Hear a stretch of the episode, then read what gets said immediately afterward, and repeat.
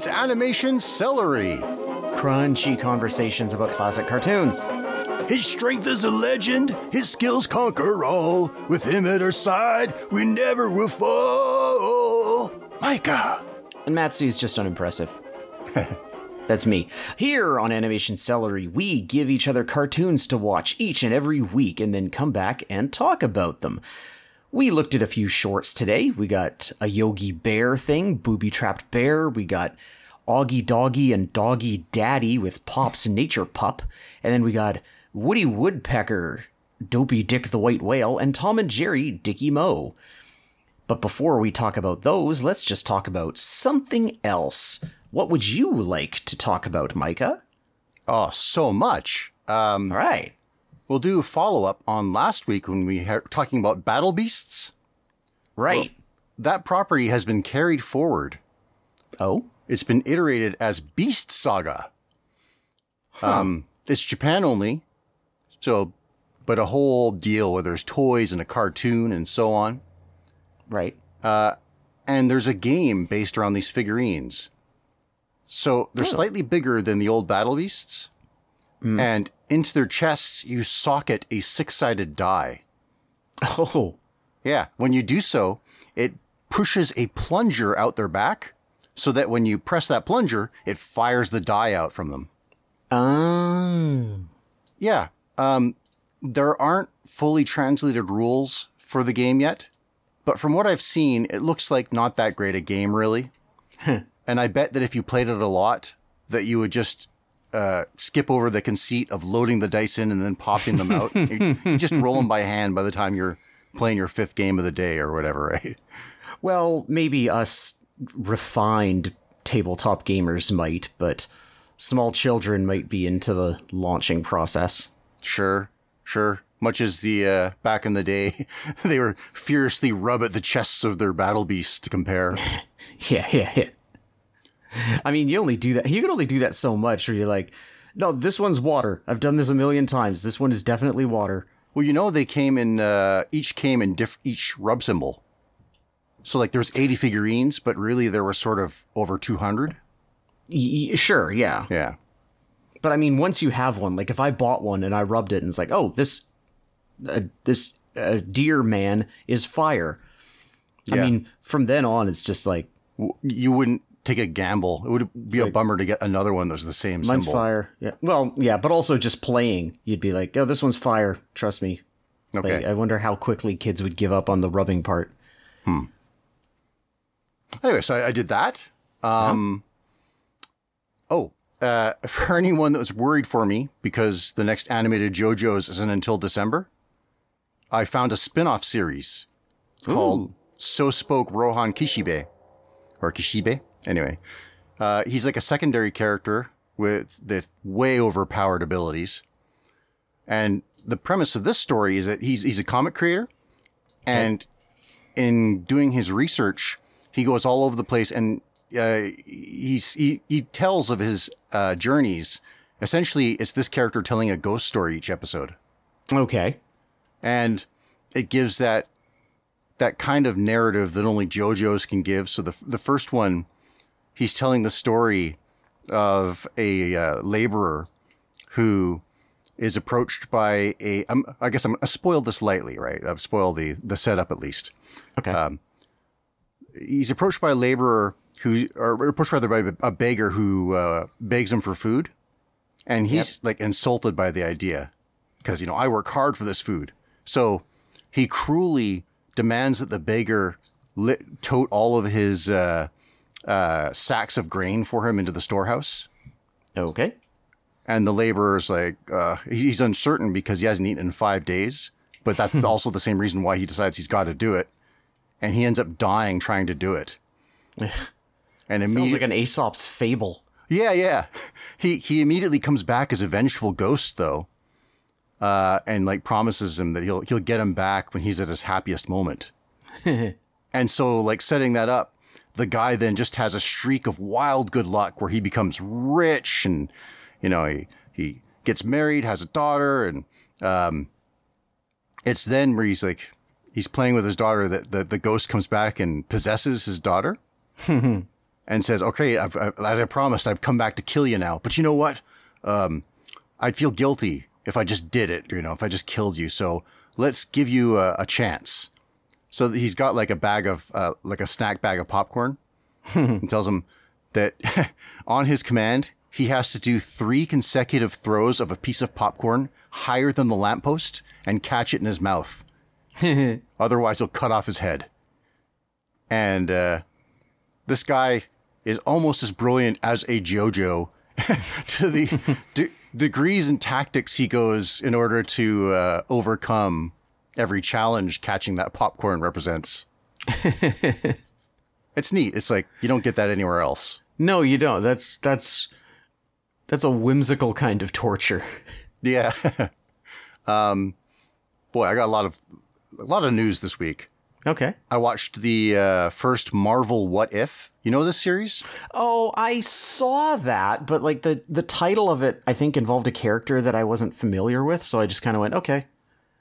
Yeah. So uh, for stalkers, the Marvel What Ifs are in continuity with the movies and their recent TV series, but uh, they're animated, and as their title suggests, they are uh, hypothetical storylines. So this first one is what if Agent Pe- Peggy Carter had gotten the super soldier serum instead of uh, Steve, not Steve Trevor, um, Steve Rogers.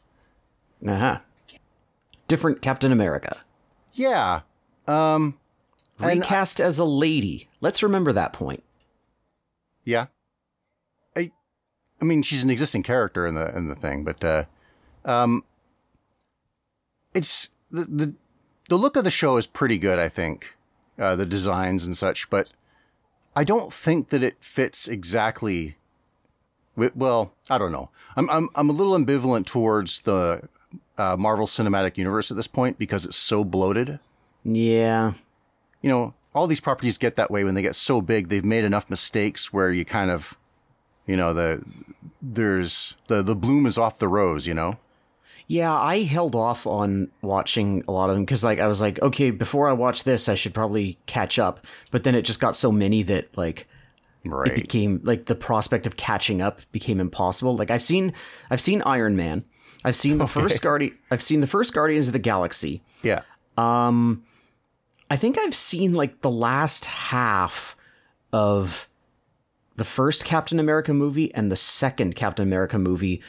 I think I've seen them both. Um, Both because my memory of them is both on a plane, and so I'm wondering if I actually saw them both or if I'm just thinking of one. But I feel like I remember seeing his origin story. the first one mostly takes place during World War II, and the second one is a uh, a modern kind of political thriller kind of thing.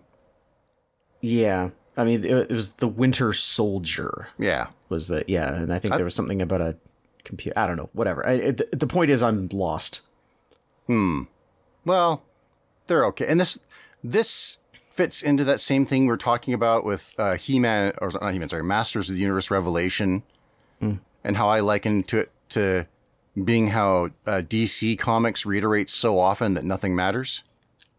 right This this was novel once upon a time. These what ifs, you know, what if this guy died and that guy died? But now I've seen it enough that it's got no meaning to me that this or that happens in these things.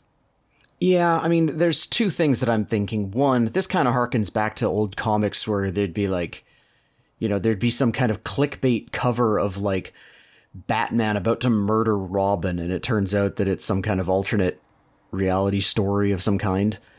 Um, and the other thing is just that disney wants as much marvel content as they can get. Right, right. Push their brand because they can't make a million uh, live action TV series. yeah. And I guess my overall ver- ver- verdict for that was I probably won't make it like a ritual to watch these. I'll probably skip them as often as I watch. right But the, la- the last thing I've saved for last is the real meat. We finished watching Centaur World. yay Yeah. And I'll say, uh, from last week, it was almost comedic the way that I premised uh, for Centaur World that I semi didn't like it, but the one thing, the one thing that I really like is that realistically drawn horse. Without that realistically drawn horse, I don't know what I would key on to. Boy, I was biting my tongue. and spoilers might Yes. be coming up. Anybody who hasn't watched this yet. Yeah, we'll spoil some stuff. Uh, so yes, uh, a horse gets a little toony at times. Actually, she gets a lot toony. Y- yeah. I think it's- I mean, I think I think it was. You said that you would watch the first four episodes. I think it last was that. week, Yeah, um, and I knew that the fifth episode was where it started. yeah. well, tamely though, right? Yeah, Like, she could have gone cartoony, but I think she's more cartoony than anyone else. She's so blobby. yeah, Like, the other uh, characters have form to them, and she's just, even when you look, her eyes aren't bound to her head, yeah, and the far one sometimes is larger than the near one. yeah. and it, it comes in like a conflicting episode. So the one that you watched again and again, right? The um, or at least twice anyway. Johnny T Times Be Best Competition. A quest for the sash. Yeah. Yeah, So there's uh, a performative musical number. It's it's like a, a talent show, yeah, Um, and Horse, in all her realistically drawn glory, has an incredible number singing and they uh, her her dancing is like sexy human you know pivoting on the floor and stuff but yeah, yeah. She's wearing like huge boots with high heels. con- but it converted to like a horse's anatomy so very impressive Yeah, and there's another like little thing that i found really impressive on her close-ups her eyelashes were drawn as false eyelashes Well, yeah, like right before she went out, uh, Zulius kind of blew some makeup on her face. i know but like i have to look at it again to figure out how you draw that Yeah, how you draw them as falsies but right. anyway, aside from me uh, fawning over a horse, Hmm. um, this cartoon, as it goes along, takes a real adult turn. Yeah, it does. I mean, there's a plot that is uh, uh, a metaphor for suicide. Yeah, there is. V- very much. That same episode also features um Wammawink's sexual proclivities. Uh, yes, and a merman body pillow. Yeah. and a sunfish mermaid man correcting her the pictures, the many, many pictures she's drawn of hunky mermen laying eggs. Yes, which she seems to enjoy quite a lot. And he has to correct her. Actually, the eggs come from here and moves her hand slightly. yeah. I I think this is still probably meant for kids, kind of, Yeah. but Yeah. it pushes boundaries there. A little bit. The um, there's a My Little Pony episode that has a body pillow as well. Mm, this is just like a joke that I guess they think flies under the radar, or maybe it does with censors. I don't think- know. I think probably a lot of little kids at least get the idea that you're kind of desperate for companionship, and that's why you'd have one of these things. Maybe. I don't know. Maybe they. Maybe they just think it's a. F- the thing is, if you saw it once, maybe you just think it was a funny picture. But Oh yeah, yeah. thinking about the number of cartoons where like I can think of off the top of my head at least 3 mm-hmm. that have these body pillows in them. And I I feel like if a kid saw them enough they'd mm. start to go well wait a minute. This keeps coming up. This isn't just a joke that the writers of Centaur World made. This is, seems to be like a thing hmm. Probably these old shorts that we look at though are, have way dirtier stuff in them when you think about it. oh probably yeah I mean there's you can find YouTube clips of like there's one that's like Tex Avery's famous or favorite running gag and it's like Of the stripping animals. Yes. the number of strippers that show up in those old cartoons, man. Yeah. you know, one I never understood is uh, Bugs Bunny does this.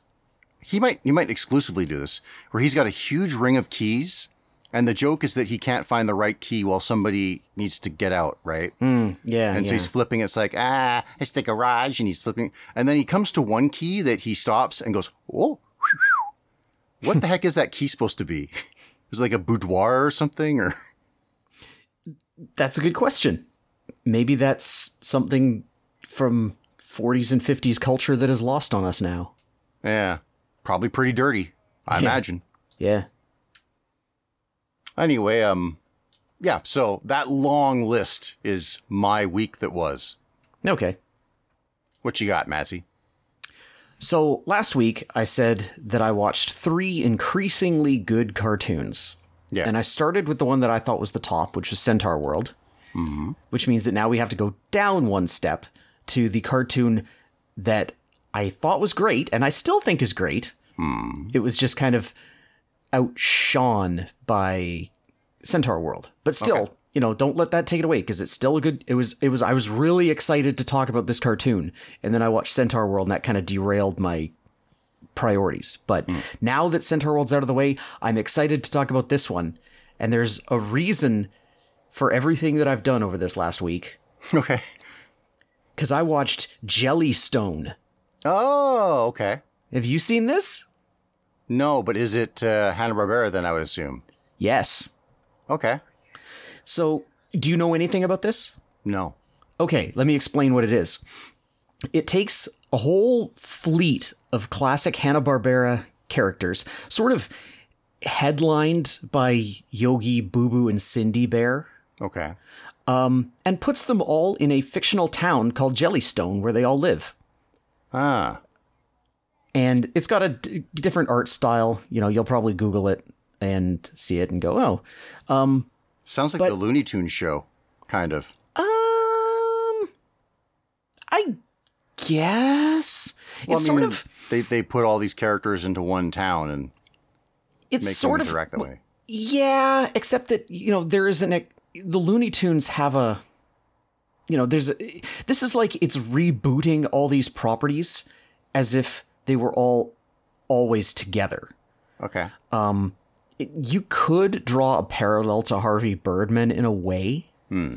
Um, but anyway, yeah, like I said, the the the core, the headliner, although you know, it's not like all the cartoons are about Yogi, Boo Boo, and Cindy. Like there's different cartoons about different characters, and in fact, it uh, it as it goes on, it pivots more and more towards the trio of Augie Doggy, Yakky Doodle, and Shag Rug.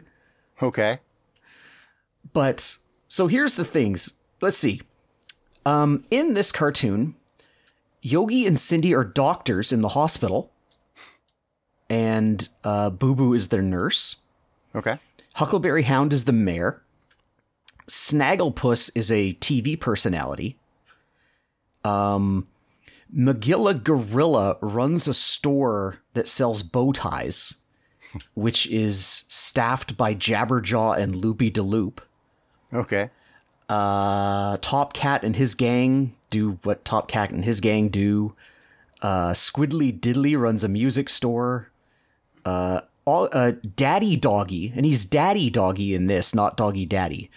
Oh, Uh, seems to run a lighthouse, although he is most of his attention is on Augie.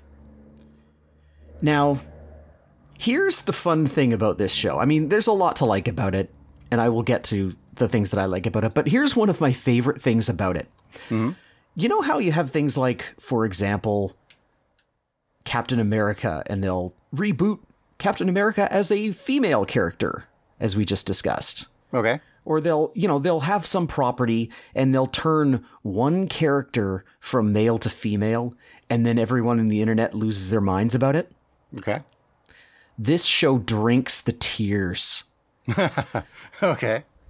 there are and i'm not even sure if this is a complete list but this is just what i got off the top of my head.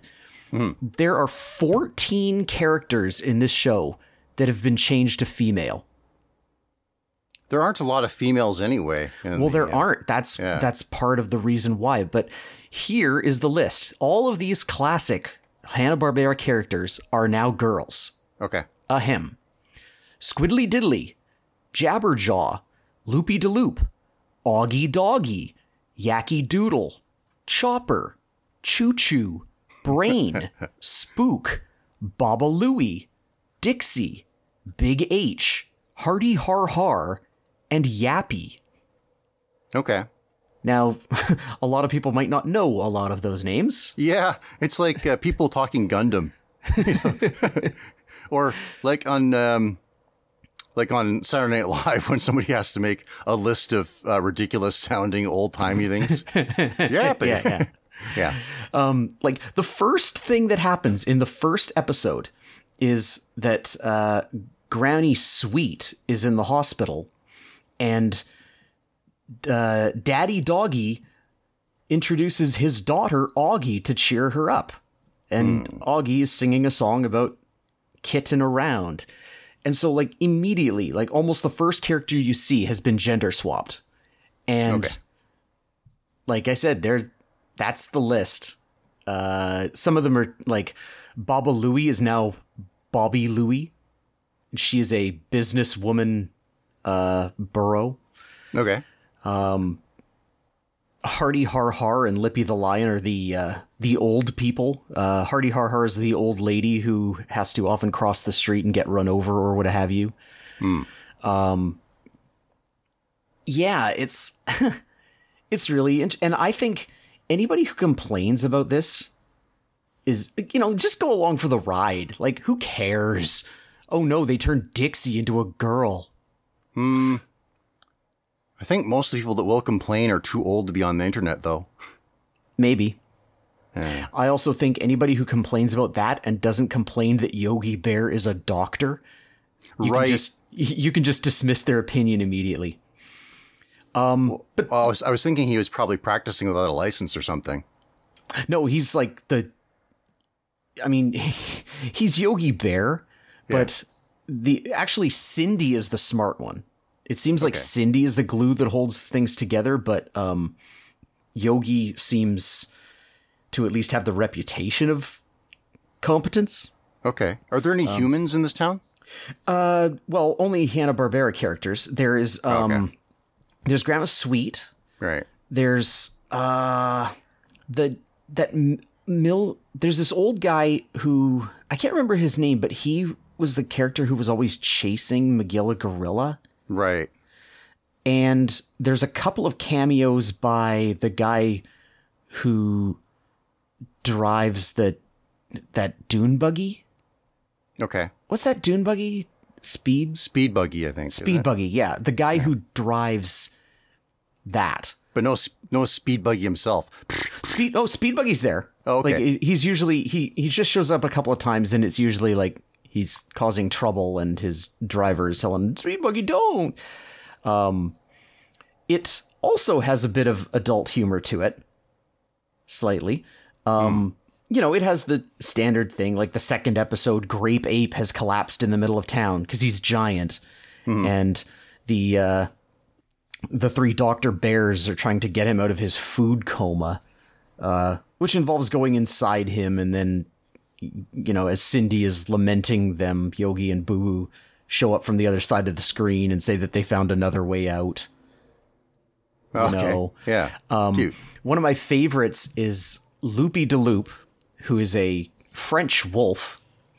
Uh, there's a there's a part where it's an episode where Captain Caveman has found Junior uh, frozen in uh, in ice, and after going on snag to determine whether he was the father or not uh, Okay. via a DNA test, uh, Yeah. he has to he has to look after uh, his kid instead of hanging out with his friends. And there's a there's a scene where Yogi, Boo Boo, Jabberjaw, and Loopy de Loop show up wanting to play uh, indoor badminton, and they need a fourth player because Loopy doesn't want to play. And Loopy says, "I refuse to move my body for sport, only pleasure." Heh. Cute. which is yeah, it's pretty good. Um, yeah, so it's this show is it's on HBO Max, but you know the internet. oh, I- oh, yeah. I think it it loses a little steam the longer it goes, Sure. but it uh, I think it's solidly worth at least investigating. Okay. And it's and it's fun to just, you know, like I said, like I if you don't know these characters like I don't, like there was a it wasn't long before every time a female character showed up, I was like, "Oh wait, were they originally male?" you can just like- bet yes. Well, yeah. Like, Like- the only females are uh, uh, like complete copies of the male plus a skirt, I guess, yeah. pretty much. Um, oh, there's a good gag where um, uh, Cindy is at a is in a book club and she needs to read the book, and the other people in the group are talking about how steamy this novel was. And you see the cover of it, and you know those romance novels where it's like there's fire and this long haired guy is holding this woman. You know the kind of cover I mean? I do. Well, this book was Fred and Wilma. Did he have a big muscly chest? Yeah, and long Awesome. hair. And then she starts reading it and like it's it starts with uh Wilma watching Fred pull out of the driveway. Yeah. And it you know, she doesn't get any further than that because the point of the episode is she keeps getting interrupted. But like you can extrapolate where this plot is going from there. And it's pretty funny. So yeah, the Jellystone is a solid show. It's definitely worth watching. Okay, cool. So I guess now that we've talked about Hanna Barbera cartoons, Let's go into uh, the origins. yes, Okay, well, the first cartoon I watched was Yogi from the Yogi Bear show, Booby Trapped Bear, directed by William Hanna and Joseph Barbera themselves in Hey. 1961. all right. So, I, do I need to describe who Yogi is to people? I mean, we've talked about him quite a bit already here. He's a bear who proclaims to be smarter than the average bear and usually uses this smarts to steal the picnic baskets from people in Jellystone Park. And thus, this cartoon starts off very typically. Hmm. it's the beginning of tourist season in Jellystone, the park, not the city. Hmm. and Yogi Bear seeks to steal some picnic baskets. Oh, And- by the way, by the way, before you go any further, Yeah. um, the w- one thing that annoyed me about Jellystone is that he doesn't pronounce the word picnic that way. Oh. I was like, what are we even doing? yeah. Well, you stuck with it anyway. Yeah, I did. Carry on. So his scheme is to, with his little assistant bear Boo Boo, to act as health inspectors. So they stop the cars, Boo Boo tests the food of each vacationer, and then he pretends to be sickened or maybe dead. and so Yogi confiscates each picnic basket. Notably, it doesn't really seem to fool them, they just go along with it because they're bears. and anyway, so Mr. Ranger, Ranger Smith, he puts an end to this scheme and locks Yogi up despite an empty threat by Yogi to complain to the park superintendent. However, Ranger Smith comes up with a scheme of his own to make trapped picnic baskets in order to uh, put Yogi off of them. So he lets the, lets the big bear out and watches him fall for each trap. The first trap has a spring loaded boxing glove in the picnic basket. The second has a layer of deception. A string attached to it tricks Yogi into cutting it, but that's actually part of the trap. An anvil drops on the freeloader. And there's there's more booby traps. And eventually it does scare Yogi off of picnic baskets. However, the chief ranger, the superintendent, I guess, comes to Ranger Smith to address a complaint about him molesting a bear. Yogi takes the high road actually and claims this just isn't true. However, when the chief helps himself to a nearby picnic basket, it's one of the traps and he's caught in a comic explosion. And so Ranger Smith, hoisted by his own petard, gets in trouble, and it is he who gets locked up in the same barred cave that Yogi was locked inside of earlier. So here's a funny thing Yeah. Yogi Bear is voiced by Daws Butler, Yep. and I have thus far on Animation Celery talked about a cartoon where he played a park ranger against Fatso. So he switched sides. um, Don Messick famed for Scooby Doo and Grandpa Smurf, is Boo Boo and Ranger Smith. Yeah. Love Don Messick. Yeah, he's all right. Yeah. When you get down to it, you can kind of hear the same voice when you think of Ranger Smith and uh, Grandpa Smurf. Kinda. Papa Yeah. Smurf, right? Or is it Grandpa? Or sorry, no, you're right. Papa Smurf. I mean, yeah. okay. Okay. I wrote Grandpa. He exists, but different character. Yeah. Um. So it's one of these really simple premise cartoons, but you know the characters have personality and enough that you know the. Actually, it's kind of like when we talk about modern cartoons and how uh, uh, characters do make weird exclamations and the like, right? Without like, I like when uh, when Yogi is punched by the boxing glove. with his face caved in, he goes, "Who the wise guy? Who the wise guy?" yeah. Um. Oh yeah, and I've, I've, about those those various traps. so that picnic basket was that with the string on it. It was counterbalancing the anvil hung from a tree. like maybe, maybe he sewed like he pushed a needle with that sh- string through the picnic basket and then tied it to the table. Maybe, Well, yeah, like maybe the basket is screwed down or something. or maybe it's full of bowling balls. Who knows? But yeah, that's that was pretty funny. Yeah. There's another one where a tree has mostly been hewed away, like just the last bit hasn't been cut by an axe. and the picnic basket is supporting that gap. Now that trap is all on Yogi for falling for that one. Yeah, and also um presumably the park ranger who's supposed to protect the park Yes. cut down that tree. Right. Ah, Oh, that's how far his vendetta goes against Yogi. yeah, yeah. Um, Do you think Yogi actually called the superintendent and that's why he shows up there? You know, I was wondering about that. Like, I actually, until you mentioned it, like Yeah. him threatening to complain, I had forgotten that that happened. Yeah, well, me too. And I was wondering why the superintendent showed up and and got this complaint. I'm like, who complained about the him molesting a bear? Um, I guess you know it. It would make sense if Yogi made the call. I don't know when he would have done it, but It was his one phone call, I guess, before being going to the slammer. maybe. And I'm uh, going to put the logic uh, under the microscope here too.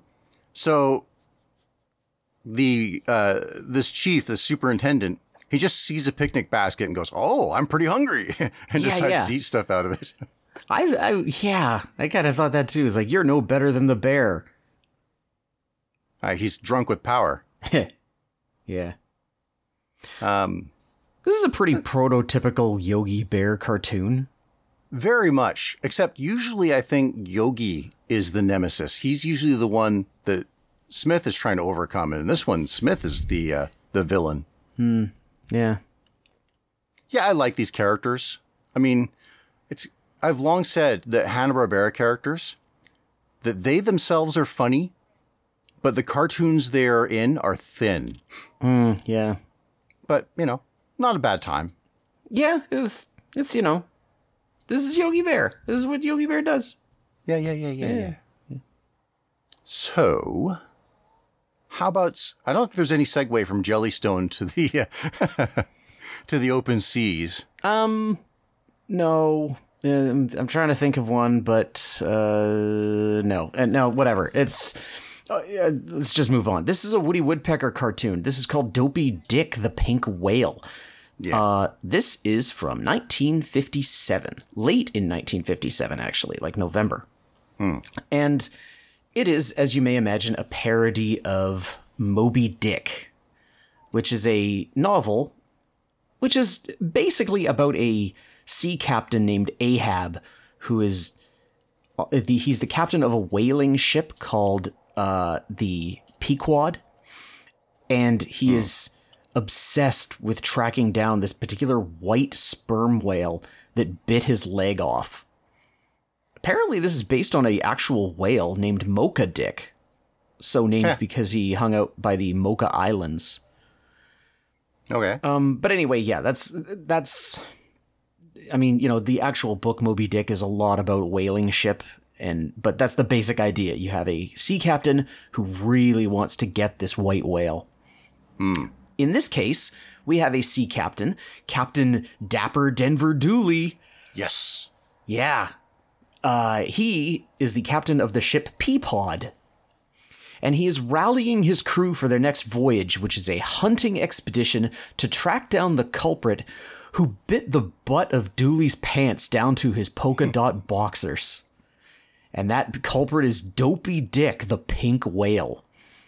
But at the mention of the whale's name, the crew flees in terror, and so do the rats on the ship something I noticed here, there's the ropes that tie the ship to the harbor mm-hmm. have these disc things on them. And I don't know where I got this idea from, but I always thought that those discs were to stop rats from climbing up the ropes onto the ship.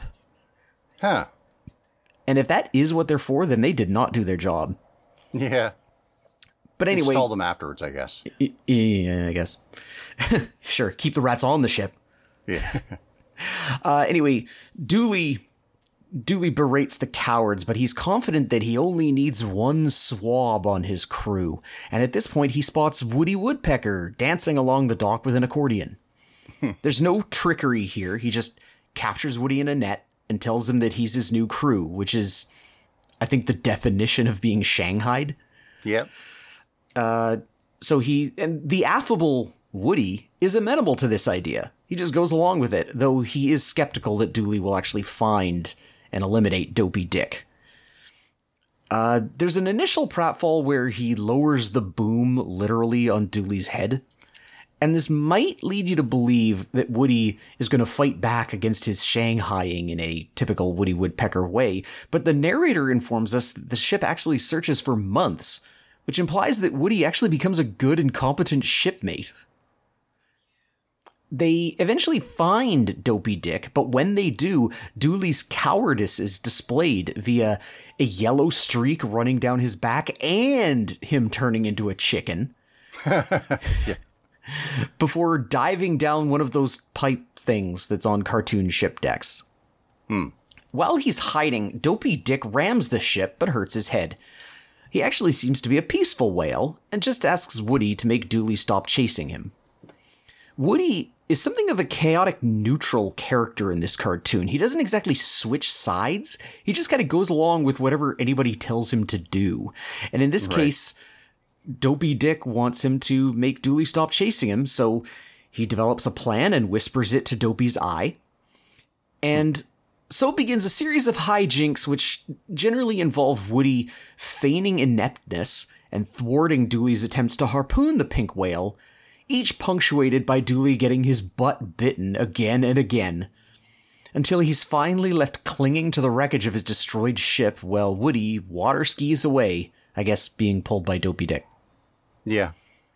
So, You know, it's, you know, it's funny. What? Is when he's talking to the crew and he demonstrates by like uh, turning to side profile so they can see his ruined pants. yeah. It's like somebody saying like, "I'll never wash this hand again" when they shake the hand. you know, like, "I'm never getting another pair of pants, not until I get that whale." Yeah, yeah. I continue to like Dooley. He's funny. I like the way he animates. I like his fingers, like just the way he points. I don't know what it is, but there's something about his fingers that I like. I like his Yeah. weird mouth and his teeth. I like his voice. Oh, his voice is McKennon, perfect. I believe Dal, Dal McKennon, I believe. Yeah. Nurse, bring me my breakfast. Yeah, yeah. Yeah. Um the the actual series of events in this is pretty um what's the word I'm looking for here? It's kind Par of for the course. it's not very smooth. It kind Okay. of like there's a part where is after they encounter of the whale and Hmm. Woody shares his plan and then he alerts the captain. He's like, "There she blows." And Dooley goes, "Where?" and then gets squirted in the face with water. And Hmm. before there's even a follow-up take to that, he's running in the other direction telling him to man the harpoons or something. Like there's no everything kind of jumps from place to place without it's not a very smooth transition from from joke to joke and scene to scene. It's like just images on a storyboard that just we we need to cram all this in here and who cares how we link them together. Not unlike the misguided missile Yeah, yeah. Yeah. The um, the insurance examples. yeah, yeah, yeah. He should have bought some whale insurance, Yeah. or at least By the- harpoon insurance. This cartoon came out two months before Misguided Missile, which means Grace Stafford is not credited as Woody's voice yet. It's like she was two months too soon for that. Um, But um, yeah, this is this is a pretty typical Woody Woodpecker cartoon, right down to the well of this era, I should say yeah, right down to the rapid cuts between gags without much like like you consider the other one that we watched the um uh wet blanket policy where Yeah. there actually was a transition from thing to thing in that right. and this eh, you know it's it's it's a woody woodpecker cartoon of the time but hey i'm i'm always happy to see more of dooley Oh yes, this His- is my my dapper Denver Dooley renaissance. Oh yeah. His butt must be so scarred. He got hit in the butt with three harpoons and and barely reacted. Maybe he just thought that's weird. Fire again. Well, you know, now that I'm thinking about it, uh, Captain Ahab, when he lost his leg, he had a prosthetic made carved from the whale bone, uh, uh, Oh, the right. jawbone of a whale. yeah. So I wonder if Dooley has like a prosthetic whalebone butt. It's like wombats. You know that about wombats? No. They have like super reinforced butts. so that's the way they can harm something is by, you know, by turning away from them. they, they make vast subterranean chambers, and when there's like floods, other animals will uh, take shelter in their lairs. but the wombats are relatively safe because, well, they have armored butts. Weird. Anyway, yeah, so there we go. The great outdoors. Uh we got uh, Yeah, nature. Nature, Whale- nature. There's a recurring theme. Whale's an animal, right?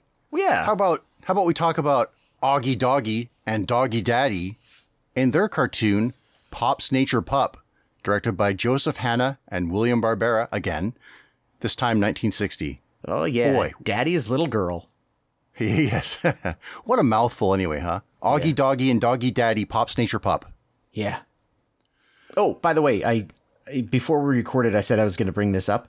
Yeah. There is an episode in Jellystone where Yogi questions that it's weird that, or somebody questions why they call him Daddy. Mm-hmm. And I think he says something like, it just feels right, or something like that. But it's, hmm. but yeah, his name is just Daddy. Well, these characters, it's about a father-son dog relationship. Son, Well, I'm he calls him outraged. son here. He calls him son here. he was. This is before Augie transitioned. so before they drew eyelashes on his eyes. yes, so it, this is like a loving relationship between a father and son. Uh, the father always wants to uh, take care of his son and and show him the correct way to do things, but he himself is inept, and the son is, you know, he's he he. d- Well, anyway, we'll get into it in this cartoon. So. Doggy Daddy, Daddy is reading the newspaper and he overhears his son, Augie, hooting in order to communicate with an owl at the windowsill. The father chides his son over not doing his nature study homework, but the pup claims that he doesn't need to study. Nature itself teaches him all he needs to know. Specifically, the birds and the bees, but actually that owl, whose name is Josh. Daddy takes his son on a car ride to teach him about nature. A duck flying south for the winter is warned by Augie through a series of quacks that he's going the wrong way. This bird speech worries Daddy that his son may be an odd duck. The papa dog, this, this being now in nature, he tries to light a fire, but Augie shows him how it's really done, and it singes his unprepared elder. He then sends his son to get water, but the boy shortcuts to getting water with a rain dance like the Indians do. yeah, I'm getting the dirty stare. Okay. Um, the next example of their disparity is Daddy getting chased by bees when he tries to take their honey. Augie saves him by talking the bee's buzzy language. Lastly, Daddy runs afoul of a skunk when he tries to trap some wildlife. Then the stinky dog ruminates about not being able to drive because he's too stinky to get into the car. His son has the solution again. The father rides in a trailer while the bear drives. But it's not just any bear, it's the smarter than your average bear yogi making a cameo at the end. All right. Um, Doug Young voices Daddy. And for Augie, you guessed it, Daws Butler. Yep. He's kind of uh, the Mel Blanc of um, Hanna Barbera. Yeah, sort of. He's he's he's like you know, I was complaining last time about Rob Paulsen is everywhere and Jim Yeah. Cummings and Tress MacNeille. Well, you know, 40 years before that, there was an even smaller pool of voice actors to draw from. Right, right. Like, you got a woman? Oh, it's June Foray. yeah, no kidding. Yeah. Um, but I think he's good. Yeah. I mean, Hanna Barbera characters are not well animated, No. and like I said, they're, the characters are funny. Their stories aren't any kind of revolution. No. I mean, a lot of them were made for TV, so they had to churn out a bunch of them even quicker than other studios had to churn them out for the theaters. right? And on style, it's just mostly it's their personalities and vocal tics. Yeah. So, like you know, hey, hey Yogi had this kind of flim flammy huckster kind of thing going on, right? And Yep. Um, these dogs, they have this overly genial kind of thing going on where like Daddy says, "Augie, my son, my son," and uh, Augie says like, "Dear old Dad" to him. Yeah. Uh, Daddy is a uh, homage slash parody of um, uh, Jimmy Durante. Have you ever watched a Jimmy Durante movie? I haven't, but Yeah. I have. I've seen two things. I've seen a little clip of him singing "Inka Dinka Doo," and I've seen like a little bit of him in. I think the movie was called "My Stepmother is an Alien." Yeah, I saw that too. Uh, what a what a bad legacy. all I know about Jimmy Durante is that he has that voice, and in Looney Tunes and other cartoons, he was always depicted with a gigantic nose. Like I remember some, I remember a Looney Tunes cartoon where they're doing like a uh, a tour of the stars' homes, and there's like this little house that's like a garden shed, but it's got this big rounded oval thing sticking out the side. And, it, Okay. and the door opens and it's like for Jimmy Durante to fit his nose inside. ha, funny stuff. yeah. These all these uh, personalities for us mostly exist as, exist as cartoons. Yeah. W. C. Fields as well. yeah. I lament that. I lament that, you know, like think about as recently as like Tim Burton's Corpse Bride. There was a character in that who was a parody slash homage, homage, whatever, uh, to Peter Lorre. Right. oh yeah, another one. Yeah. like they're still they're still doing parodies of these like really memorable celebrities from the old days like do you think that 40 years from now you know they're going to be making cartoons where there's a character who's a a character who is a parody of Ryan Reynolds Heh.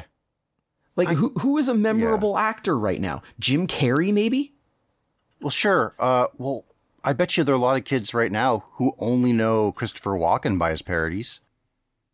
maybe Anyway, Daddy does not have a big nose. no well I mean Just he's, ar- he's a he's got that voice. Yeah. Like he's he's got as big a nose as a dog would have, I guess. yeah yeah Um, speaking also of voice things, when he gets sprayed by the skunk and then uh, Augie's conferring with the skunk in skunk language, well, half Yeah. skunk pidgin, I guess. yeah I like that the skunk answers to having sprayed him. hmm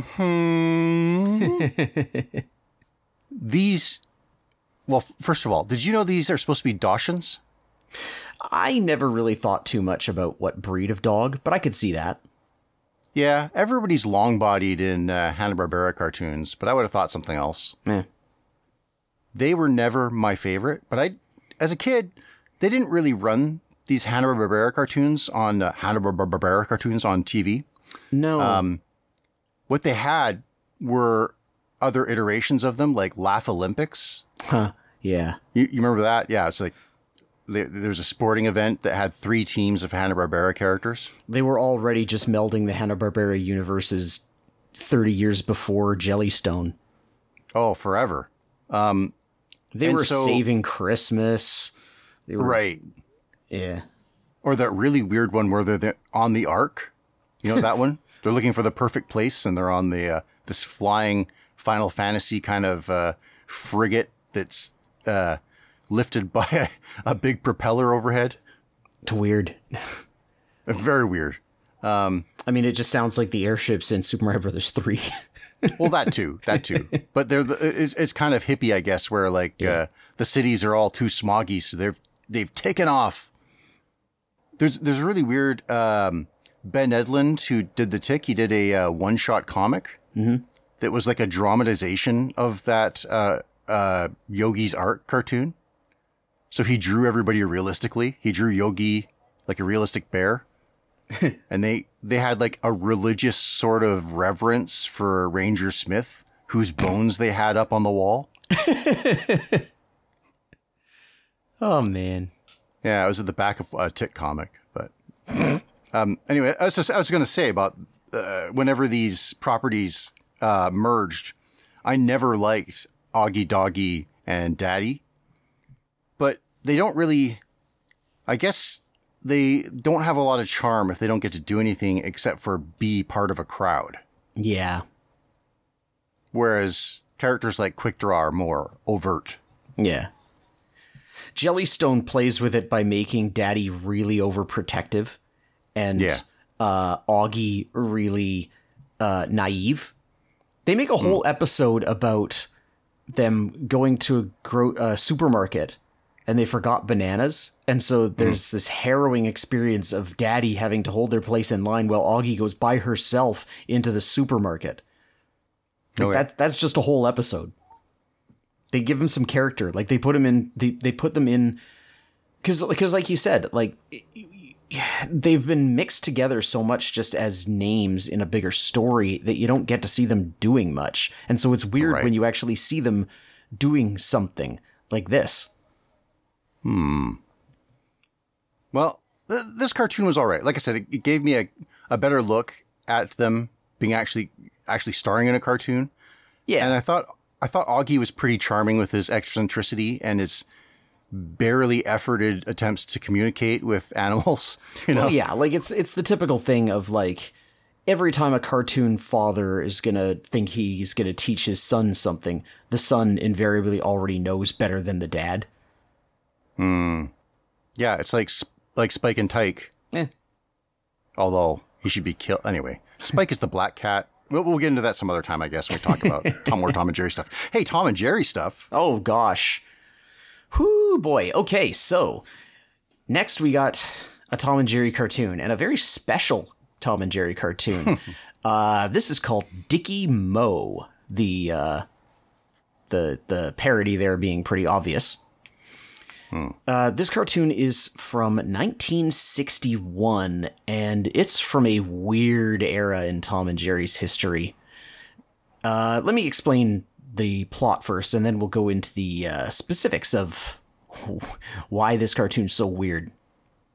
So, this time we were aboard the ship Kumquat, and there's an unidentified captain pacing around, raging about the white male. What? Wait, raging about white males. The white male. He's trying to keep a captain down. appropriating Indian rain dances. Um, no, uh, he's raging about the white whale, Dicky Moe. Just Dicky Moe, like he's he he's he's infuriated, and his crew watches with concern, and when they see the captain so overcome with rage that he just tears up and eats a picture of Dicky Moe, which is hilarious. It's just as funny as Micah's making it sound with his laugh there. It's really good. Uh, and just like Dooley, they all abandon ship. This is not something that happens in the book Moby Dick. And yet it happens in both of these. Yes. And just like Dooley, the captain finds a replacement on the docks in the form of Tom the cat. Now, at first, Tom thinks he's in for a relaxing sea cruise, but he is swiftly put to work scrubbing the deck. And this is when he has his first run in with Jerry, the mouse who lives on the ship. Uh, there's a gag here where Jerry. There's actually a lot of good gags in this cartoon, I thought Surprising. Um, like Tom grabs Jerry and scrubs him until all the paint comes off of his outline. It's just the outline of Jerry. Jerry counters by replacing Tom's scrub bucket with a bucket of tar, which of course makes the deck even worse. Uh, and in the commotion, Tom ends up doused in tar. And this is my favorite gag in the whole thing. He yeah. he culminate it culminates in him avoiding the captain's wrath by pretending to be the captain's shadow, pacing back and forth along the wall beside him. That's really good. Yeah. Uh, It's animated well too. yeah, yeah. Um, there's a few more gags here involving Tom trying to eliminate Jerry. Jerry turns the tables. The captain's angry, and then the white whale finally appears. And at this point, Tom is recovering from. talk about.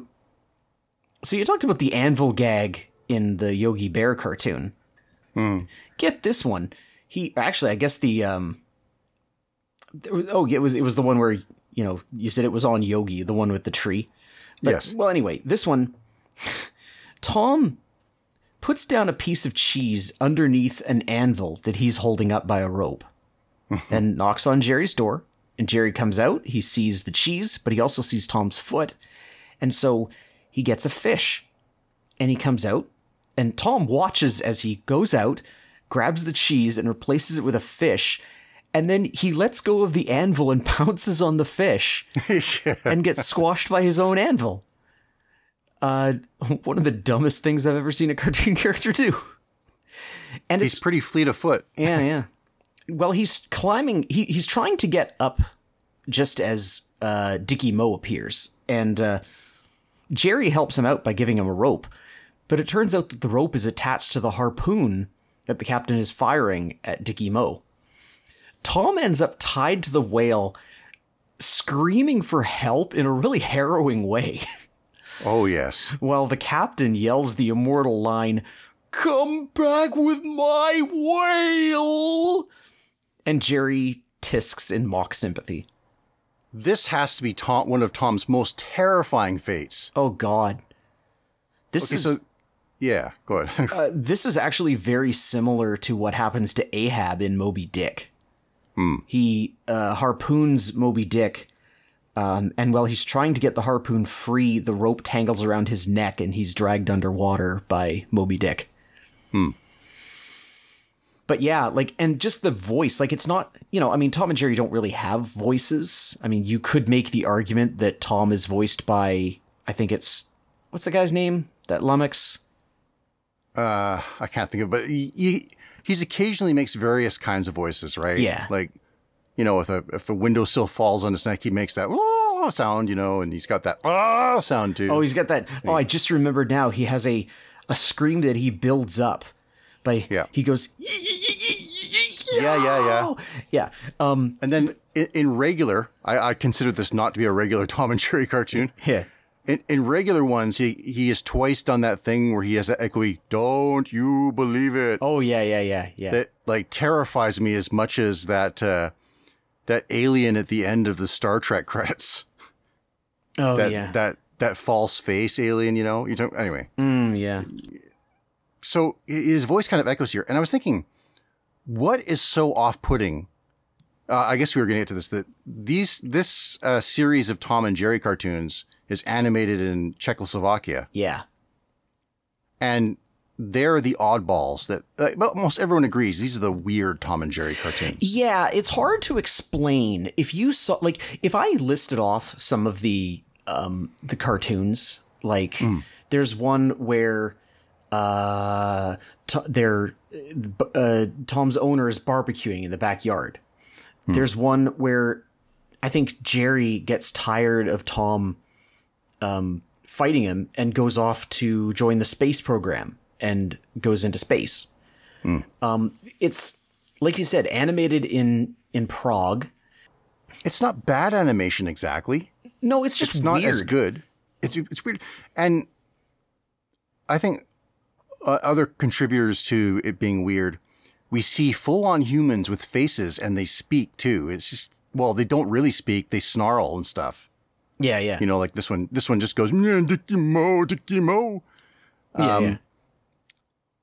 So that's weird. And then the sound effects, a lot of them have just kind of like an alien quality to them. They have an right? Like when- echo. they Yeah. they're trying to like they if I remember correctly, uh there there's a lot of like futuristic sound effects with with lots of reverb on them. Like they wanted to sound really like uh, modern. I guess. When when the captain shoves the scrub brush in Tom's mouth, there's a weird like sound effect that, that with an echo. Yeah, everything echoes. It's just weird. Weird. yeah. It's it- these are very strange. Um It's not Worker and Parasite though. There's the Simpsons made fun of this and they really exaggerated how weird those were. The the parody of Itchy and Scratchy. Yes. they're not weird like that. The animation is okay and the music is okay. Yeah, they're they're they're fine. They're just strange. Like I got you know, I have a lot of affection for a lot of these cartoons. Um Well, probably more so than any of the Hanna Barbera Tom and Jerry stuff, like the Tom and Jerry All Star Show and stuff like that. Oh, Or yeah. Tom and Jerry Kids. yeah. Those are way less interesting. Yeah. These are these are kind of surreal. Yeah. It's you know, this this podcast has its roots in this cuz like one of the you know, I mean, we've been talking about cartoons, you know, we've known each other for like 25 years and we've Yeah. been talking about cartoons for a lot of that. Oh, and a lot of those years, I I would pitch that we should do a podcast like this. Uh yeah, And- I I I also had that idea. Yeah, and invariably your your uh, example would be, you know, and then we talk about cartoons like I don't know, Dicky Moe. it would always be Dicky Moe. Well, I think I think I said those weird Czech Tom and Jerry oh, cartoons, right. and then you said Dicky Moe, and I was like, right. Yeah, um, yeah, But yeah, like it's it's talking about cartoons like this, specifically like this, that led to us finally saying, well, let's actually do it. So yeah. this is like one of the official cartoons of animation celery, Dicky Moe, Hall of Fame. Right. Um, and it's when we have when we have an opening, it'll have like a picture. Uh, framed pictures on the wall, and one of them will be Tom chained to Dicky Moe. yeah. but yeah, this is actually a really good cartoon too. Like a lot of the gags, uh, like I said, you know, I mean, there's Tom being an idiot with that anvil, but at the same time, like that whole sequence with the bucket of tar was pretty solid. yeah, Um, yeah, it's just that it makes you feel kind of sick to watch, for whatever reason. it's it's it's weird. Like and it's it's interesting because no other cartoon has a deviation like this you know? Like hmm. looney tunes you know things evolved. Like obviously you look at old looney tunes and or or mickey mouse cartoons and you go into the modern ones and you can see how they they evolve.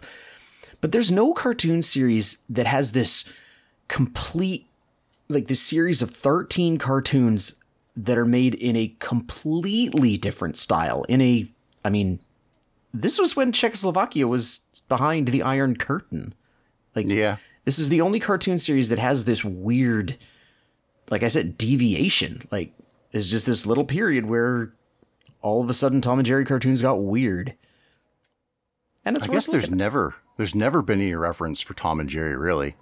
Just do whatever you want with them. It's been kind of the thing for decades. Yeah sort of Yeah. I think that's it. I think that's our show. okay Yeah, we have to outline what we're going to watch next week. oh what's that gonna be Well, rather than give each other assignments, we've mutually decided, just as we did when we watched the first four episodes of the new adventures of He Man, we're going to take a taste of the first four episodes of a French action cartoon from 1987 called Spartacus and the Sun Beneath the Sea.